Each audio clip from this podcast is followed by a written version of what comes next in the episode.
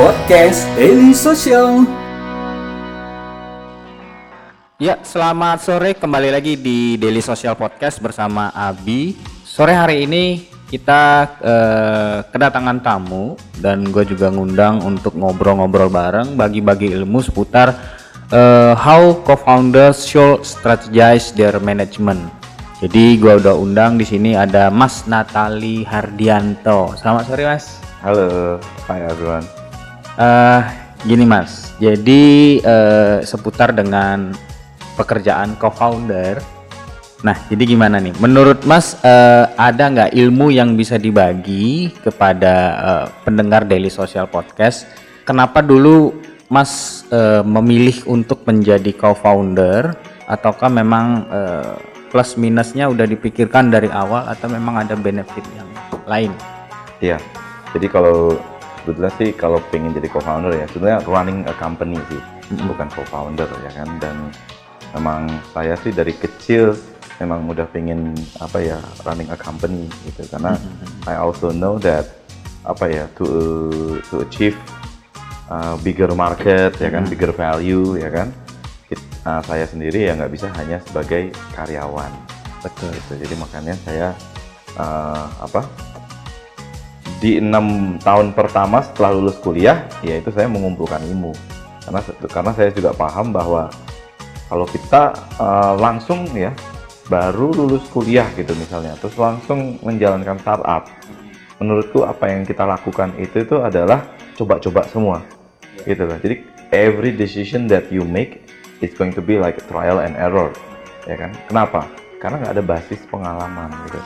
Jadi aku juga berpesan ke banyak teman-teman juga, itu tuh janganlah uh, misalnya kalian baru apa lulus kuliah gitu kan langsung mau bikin startup gitu. Karena saya selalu notice uh, inilah cara ber- berpikir kualitas uh, produknya itu tuh akan sangat jauh dibandingkan kalau anda masuk dulu ke perusahaan yang bagus ya kan mempelajari cara foundersnya itu menjalankan company terus memulai running company gitu.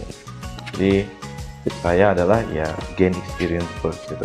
Dan jangan malu maksudnya gini mungkin kalau kayak William ya kan? Ya para unicorn lah. Itu tuh inilah anomali gitu. Maksudnya anomali itu eh, masih muda udah mulai langsung ya kan? Dan sukses kayak gitu. Tapi sebetulnya ya banyak juga orang yang usianya 30-an 35 tahun gitu itu sebetulnya sekarang udah unicorn. Tapi mereka nggak gembar-gembor seperti itu ya karena strategi mereka dalam hal ngebrandnya itu beda kayak gitu. Jadi jangan jangan silau lah gitu ya karena hanya karena teman-teman yang lainnya itu memulainya sangat early ya kan? Karena mereka sendiri ya sebenarnya jatuh bangunnya kan lama lebih lama lagi gitu jalanin company 8 sampai 10 tahun. Kenapa? Karena ya proses coba-cobanya jadi lebih lama lebih panjang kayak gitu jadi hati-hati aja Kalau dari eh, sisi pengalaman Mas eh, Natali sendiri, dari dulunya bekerja di company, terus habis itu ngebikin sebuah perusahaan dan jadi co-founder. Mm-mm. Nah, stepnya itu ataukah memang eh, ada pembelajaran lagi setelah menjadi co-founder ngebikin perusahaan atau memang dari perusahaan yang dulu bekerja udah dapat nih banyak ilmu atau memang banyak tanya-tanya sama teman yang udah berhasil atau gimana? Ya, jadi gini, saya selalu berpesan ya, your first company, your first startup will always fail, gitu loh. Nah, kenapa sih? Karena kan ada ada statistiknya juga ya kan, 90% atau 95% of startups will always fail, itu in the in the first five years gitu. Jadi dengan mindset bahwa my first startup will fail, itu tuh bagusnya adalah gini, kalau kita takut gagal, itu apa yang kita lakukan? Decisionnya itu jadi lama, ya kan? Terus tidak ada bold decision, taking higher risk dan lain-lain. Tapi kalau kita mindsetnya, ah paling my first startup will fail, ya kan? Jadi aku malah lebih lebih bereksperimen, ya kan?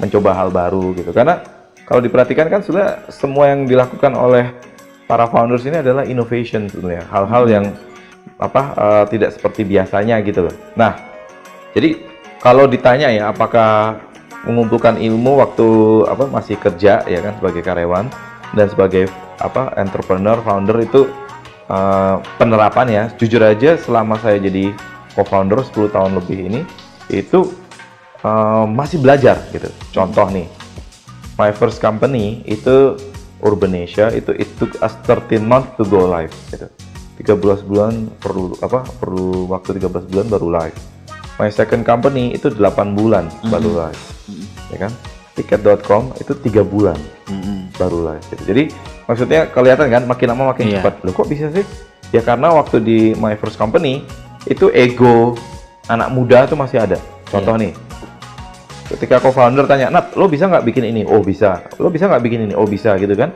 And then I want to prove myself gitu. Jadi mm -hmm. aku bikin semuanya. Jadi my first company itu fiturnya banyak banget tapi apakah dibutuhkan oleh user gitu. Jadi selama 13 bulan itu saya bisa bilang saya lagi nge-solve problemnya di pikiran saya mm -hmm. bukan problemnya customer. Yeah. karena yang make saya bukan customer kan. Mm -hmm. itu asumsinya asumsi saya semua.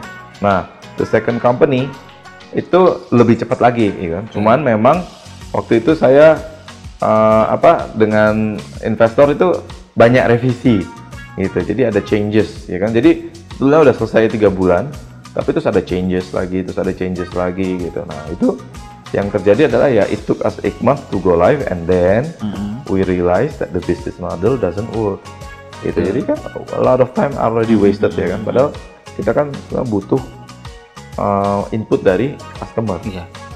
Nah, di tiket waktu itu tiga bulan gitu, tiga bulan 10 hari lah, mm -hmm. kurang lebih 100 hari. Kayak gitu itu uh, kita semua sudah tahu bahwa kita pengen ini produk harus live dengan cepat, ya kan? Mm. Waktu kita presentasi ke investor tuh kita ada lima produk, mm -hmm. pesawat, hotel, kereta, konser, sama sewa bis, yeah. gitu. Tapi waktu kita live itu dua produk, ya kan? Bagusnya apa? Bagusnya gini, oke, okay, waktu kita live dua produk ya kan tapi tiga bulan kemudian kita bisa livein satu produk lagi tiga bulan kemudian kita bisa livein satu produk lagi ya kan terus beberapa bulan kemudian kita bisa livein produk yang kelima itu keuntungannya adalah setiap momen tadi itu kita bisa punya momen untuk melakukan PR public yeah. relation mm-hmm. gitu kan jadi kita bisa ngumpulin media atau ngeblast ke iya. media yeah. bahwa kita ada produk baru, jadi ada berita lagi ada baru, berita jadi lagi. selalu fresh. Mm -hmm. Bandingkan dengan kalau teman-teman bikin semuanya di depan, ya kan? Jadi waktu itu kita bikin di depan, ya kan? Habis itu kita satu tahun tuh nggak melakukan PR apa-apa lagi. Mm -hmm. Tahu nggak kenapa, Mas? Mm -hmm. Kenapa itu, Mas? Karena benerin bug. Okay. Ya kan, kan software udah terlalu gede, yeah. 13 bulan itu kan software mm -hmm. gede banget. Terus pas di live bugnya jadi banyak. muncul semua ah, kan, muncul dan tuh banyak banget benerinnya jauh lebih lama. Tapi kalau saya baru tiga bulan langsung live, bugnya cepet ya, ya kan? Software masih kecil, tapi bugnya cepet ketahuan, hmm. ya kan? Dan kadang bug itu kan sebenarnya bukan bug karena salah coding, tapi yeah. bug karena salah kita mempersepsi apa persepsi user, mm-hmm. ya kan? Jadi salah logika aja atau salah menginterpretasi keinginan customer kayak gitu. Jadi bisa uh, berjalannya paralel ya sekalian gitu. Jadi iya. nggak satu-satu. Jadi Dengerin terus podcast Daily Social. Dan ya itu tadi ya kalau ditanya ya itu lesson salah satunya seperti itu. Mm -hmm. Jujur aja kalau ditanya ya sekarang kalau saya kan starting a new company ini Emas Gigi ya kan. Nah itu uh, bermanfaat nggak ilmu-ilmu yang saya dapatkan 10 tahun terakhir? Mm -hmm. Sangat bermanfaat gitu. Yeah. Jadi sekarang apa pun yang saya lakukan itu malah sudah saya kerjakan sekarang karena saya tahu lima tahun lagi bakalan seperti ini. Iya. Yeah. Gitu. Jadi waktu saya running tiket kan total enam setengah tahun. Mm-hmm. Jadi sekarang saya tahu cara memulai, ya kan, cara menjalankan dan cara exit. Mm-hmm. Dan selama saya menjalankan itu, itu saya nemuin kayak misalnya masalah security itu baru mulai muncul tahun kelima. Yeah. Itu terkumpul hasil akumulasi ketidakdisiplinan kita di awal. Mm-hmm. Makanya kayak dari awal sekarang kita ada namanya unit testing, mm-hmm. ya kan, continuous integration kita kerjakan. Jadi uh, ada sistem yang mengecek source code-nya ini rapi atau enggak, mm -hmm. uh, ada ada sesuai standar security atau enggak kayak gitu-gitu. Itu udah dikerjakan dari sekarang. Jadi technical debt ya kan hutang teknisnya tidak akan terkumpulnya nanti lima tahun lagi mm -hmm. karena kita udah memikirkan segala halnya dari sekarang, sekarang betul. dan itu hanya terjadi kalau kita punya pengalaman betul. tapi dari sisi dalam sebuah usaha nih mas uh, dulu sampai sekarang ya ada nggak manajemen khusus cara ngatur mungkin dari teman-teman founder, dari teman-teman yang lain gitu, eh, ngebangun sebuah bisnis itu menjadi lebih grow up lagi. Iya, jadi kalau itu tuh uh, kalau teknik manajemen ya, ya saya sudah merasakan juga teknik yang stylenya style startup banget, ya kan? Gimana sih style startup itu jam kerja bebas, ya kan? Terus uh, apa? Hiring itu kalau salary nggak mikirin budget, Iya. gitu-gitu. Itu aku pernah merasakan. Dan yang terjadi adalah uang miliaran habis dalam waktu yang sangat singkat Oh gitu. gitu. Nah, di tiket itu beruntung saya punya dua mentor waktu itu. Hmm. Jadi beliau-beliau ini nih ya yang CEO saya udah lebih dari 30 tahun menjalankan company, Hmm. ya kan. Yang satunya lagi ya one of the most richest people lah Hmm, ya kan, in Indonesia gitu. Jadi eh, apa banyak ilmu dan masukan yang dari mereka yang sangat-sangat berharga yang eh, kita implementasi dan akhirnya memang benar gitu. Kayak contoh nih Mm-mm. jam kerja Mm-mm. gitu. Kalau saya tuh sampai sekarang pun jam kerja masih fix jam 9 masuk, jam 6 silahkan pulang. Mm-mm. Kan banyak ya startup yang mempromotnya Iya, adalah uh-uh. flexible hours Flexible. gitu. Gak masalah sebetulnya flexible hours, tapi konsekuensinya apa? Manajemennya susah, Hmm, ya kan? Oke. Orang yang datangnya semaunya, kalau tim Anda cuma 5 atau 15, oke nggak sih? Apa-apa. Gampang. Tapi saya pernah datang ke Groupon, Mm-mm. itu tim di Chicago-nya aja ada 3.000 orang. Oke. gitu loh. How do you manage 3000 person kalau datangnya Iya. semaunya? Mm-mm. Jadi kalau aku strateginya kayak gini. Pagi itu kan misalnya jam kantor jam 9 ya kan. Scrum meeting harus jam 9.30 Iya. gitu. Di situ semua harus hadir. Kalau yang masih on the way dia harus berhenti buka HP-nya karena di Skype gitu, di video call. Gitu. Nah, 9.30 sk- apa eh, apa Scrum ya, stand up meeting selesai in 5 or 15 minutes ya kan. Habis itu apa yang terjadi engineer-nya? Udah tinggal ngerjain Ngerjain. sampai jam 6. Nggak ada gangguan satupun, Iya. ya kan? Coba bedakan kalau fleksibel. Misalnya terus Scrum baru bisa jam 11, Hmm. jam 12. Padahal sebenarnya Scrum itu kan tujuannya adalah ya kan mereview yang kemarin, Iya. ya kan? Kerjaan ke mana? Terus apa yang mau kita Apa kerjakan hari ini dan hambatannya apa aja? Itu kalau nggak kita lakukan dari pagi, misalnya dari tengah-tengah, selesainya bisa nggak jam 6 misalnya? Belum tentu ya kan? Kayak gitu. Jadi kedisiplinan itu tuh eh, memang eventually waktu saya hiring, saya tidak akan mendapatkan engineer yang maunya jamnya fleksibel. Iya. Tapi tahu nggak karakteristiknya orang yang jamnya fix itu tuh karakteristik orangnya apa? Orang yang maunya jam 9 masuk, jam 6 pulang adalah orang yang biasanya sudah berkeluarga. Nah, orang yang sudah berkeluarga itu sebetulnya senior nggak sih? Iya. Senior. Iya. Gitu. Tapi terkadang saya malah bisa mendapatkan engineer senior dengan salary yang lebih rendah. Kenapa? Karena eh, kayak misalnya ya kayak tiket ya, kayak my company sekarang itu adalah very very rare company Mm-mm. company yang jarang gitu loh, yang jam kerjanya benar-benar fix. Fix. Itu bahkan di tahun 2016 itu, itu kayak di tiket waktu itu, saya kalau secara manajemen meminta engineer untuk overtime Mm. dalam waktu satu tahun tuh cuma dua kali Oke. secara manajemen ya. Mm-mm. Tapi kalau overtime sendiri ya mereka Iya, biasanya kan ya terserah. ngumpul, Ah, ngobrol, ah, main ah, game gitu kan. Nah, itu I don't care gitu. Tapi secara manajemen saya meminta mereka overtime itu hanya dua kali Oke. dalam setahun. Which is untuk orang yang sudah berkeluarga happy nggak sih? Iya. Ya iyalah Ah, dia ah, ah. daripada dia pulang jam 9 jam 10 Iya, anaknya betul. udah tidur. Betul.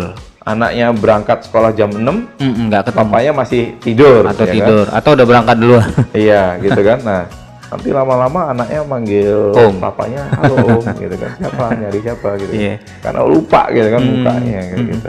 Kayak gitu sih. Kalau dari eh, sisi kayak hitungan lah, kan ada nih kita bangun bisnis kan ya punya hitung-hitungan tersendiri lah.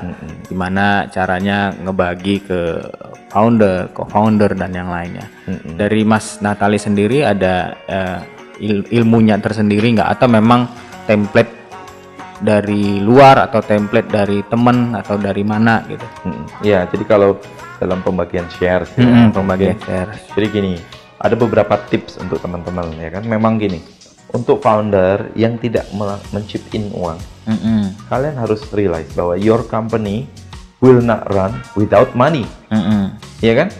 semua company itu butuh uang loh Iya. gitu loh itu tuh fundamental itu harus dipahami dulu jadi jangan berpikir adalah ah saya eh, saya kan eh, co-founder juga walaupun saya nggak chip in ya misalnya gini co-foundernya empat Iya. dan chip in tuh satu, atau Satu, dua betul. Tapi yang dua lainnya maunya sahamnya sama, Sama. jumlahnya Mm-mm. itu tuh nggak masuk akal Iya. gitu loh jadi you have to realize that apa ya you need investors gitu. you need people that put the money ya kan? Mm-mm. apalagi di startup Iya. yang probabilitas gagalnya sangat tinggi Betul. gitu loh ya kayak tadi statistik ya kan apa 90% will fail gitu Hmm. bahkan saya pernah ikut training angel investing itu tipsnya adalah kalau invest angel investing Mm-mm. anda harus invest di 30 perusahaan Oh.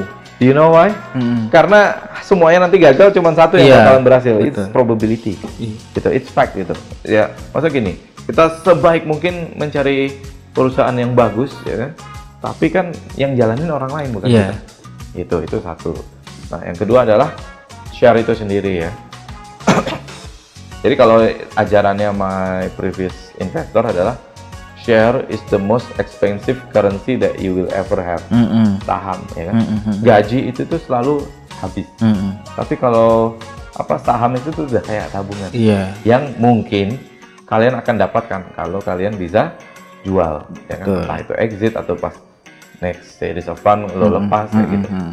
nah itu apa jadi kalau dulu sih memang kita berusaha untuk tidak dengan mudahnya diluted our share Oke.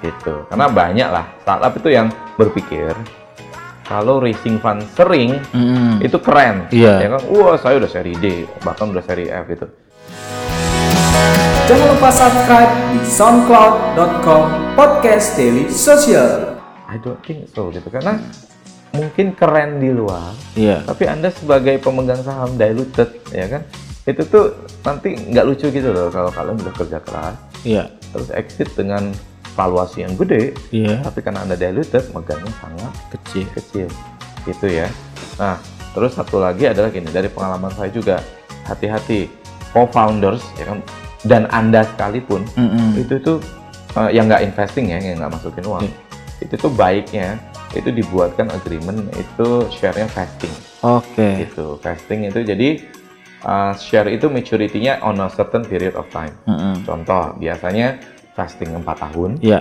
ya kan one year cliff gitu. maksudnya vesting 4 tahun one year cliff itu kayak gini satu tahun pertama nggak langsung dapat sahamnya Betul. tapi begitu sudah satu tahun dia dapat langsung 25% dari saham yang dijanjikan Mm-mm. gitu 25%.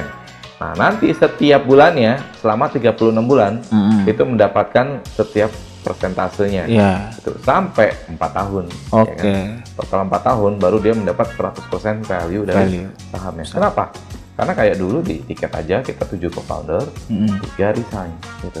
Nah, 3 resign itu nggak enaknya apa coba?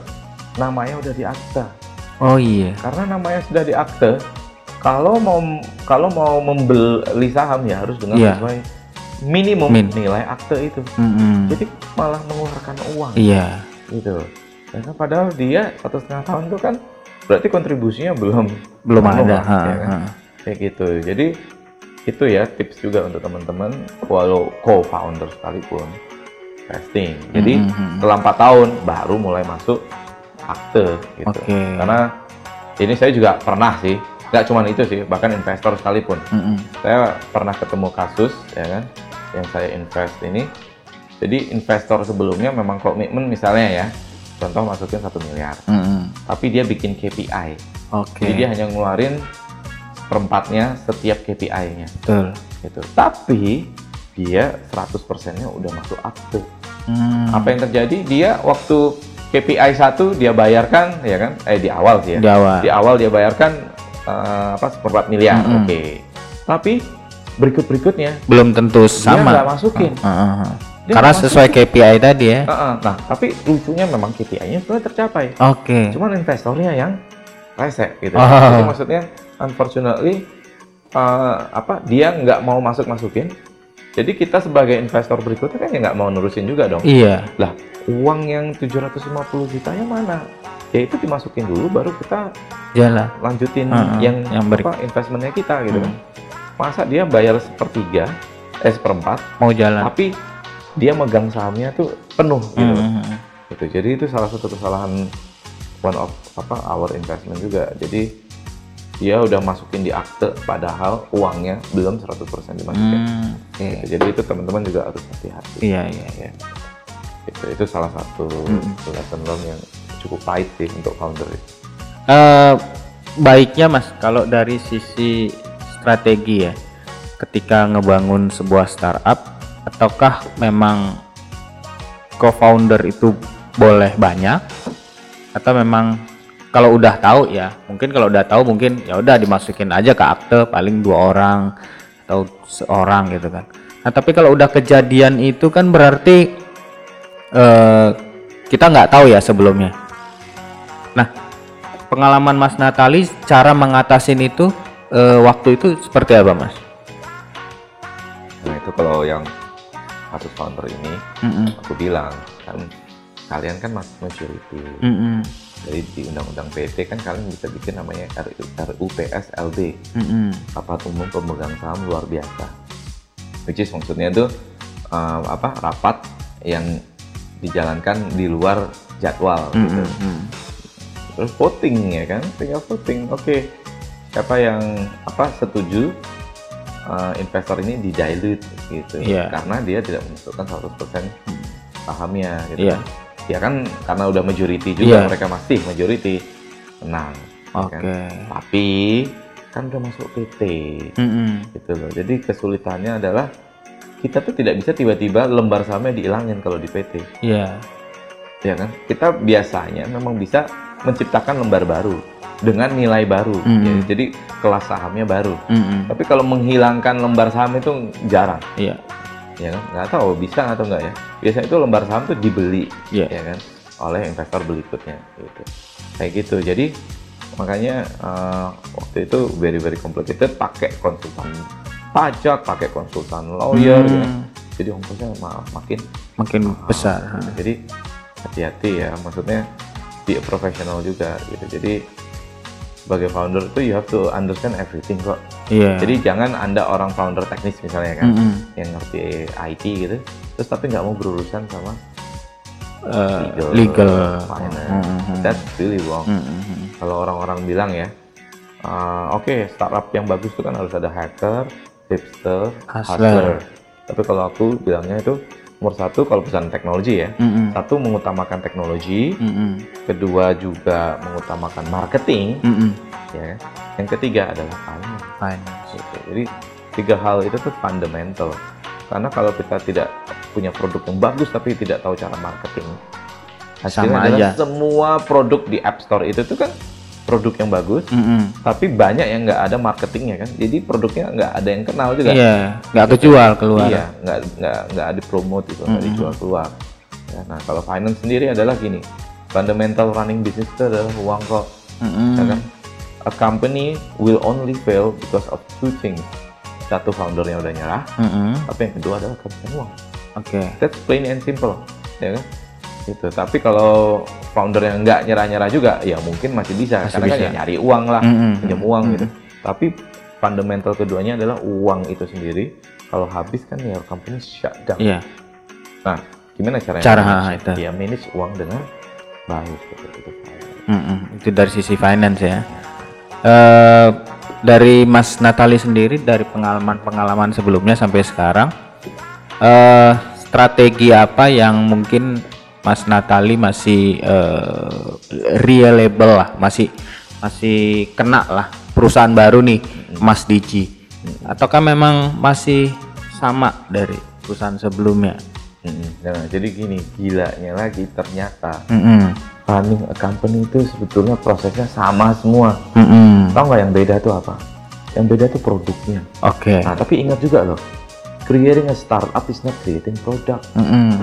Creating startup itu creating business Iya. bisnis itu isinya apa sih ada orangnya Mm-mm. ya kan ya terus ya itu tadi division divisionnya ada marketing Iya. ada sales ada Mm-mm. eh, apa ya teknologi ya kan terus ada manajemen Mm-mm. gitu jadi that is running a business not a product jadi jangan kalian berpikir oh saya bikin produk bla bla bla bla bla terus and then you never think about how do you run the business. Mm-mm. You never think about what's the budget. Iya. gitu loh. You never think about the strategy of marketing kayak gitu. That is really wrong. Gitu. Mm-mm. Nah, makanya jadi kalau kalau kalian sudah berpengalaman, jadi gini lah, nggak harus running kok ya. Jadi kalian jadi VP kayak manager kayak atau bahkan staff itu nggak masalah. Mm-mm. Yang penting itu sensitivitas. Jadi pada Island itu uh, para entrepreneur itu tuh punya yang namanya sensitivitas. Sesuatu yang dia bisa serap, yang orang lain tuh menganggap itu biasa aja Iya. kayak gitu loh. Jadi kayak aku dulu kalau masih waktu jadi karyawan itu tuh kalau nongkrong Mm-mm. itu tuh nggak pernah nongkrong bersama teman-teman sejawat Mm. gitu. Aku nongkrongnya sama direktur-direkturnya Oke. gitu, ngobrol nanya gitu kan. Karena sekarang kayak sekarang itu I realize kalau sekarang saya sebagai direktur itu juga gitu tuh. Ya kan? Karena lo di top management and you Mhm. have to like uh, show some level of inilah respect gitu ya Mm-mm. jadinya lo tuh a bit lonely gitu Iya. on top, ya Mm-mm. kan Mm-mm. gitu kalau yang di bawah kan ya dengan teman-temannya fun, gitu. Jadi ternyata ya gitu kenapa kok saya waktu nongkrongnya di ruangnya bos gitu kan Mm-mm. ngobrol terus cara running company nanya-nanya ya banyak gitu kan dia seneng banget Oke. kenapa coba ya karena lonely being on top gitu kan dia kan on top ngobrolnya sama siapa Iya. direktur-direktur lainnya ya kan mungkin kalau sama manajer ya juga instructions bentuknya ya kan Mhm. eh tolong gini gini gini gitu tapi other than that kan apa they are human too Mm-mm. gitu. jadi makanya kalau untuk teman-teman juga Dengerin terus podcast Daily Social.